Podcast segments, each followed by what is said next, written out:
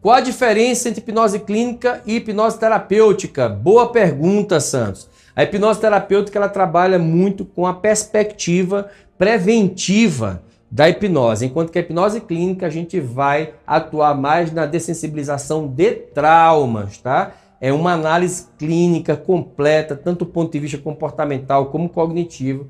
A gente vai lá na, a gente vai, vocês vão aprender exatamente o que significa o processo regressivo e aprender de forma ética, segura, como fazer uma regressão. Esse é o que é o conteúdo do curso de hipnose clínica online.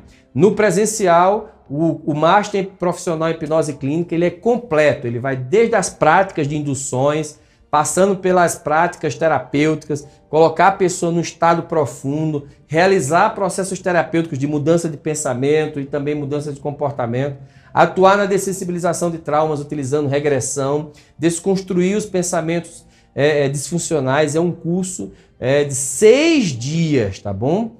Seis dias, tá?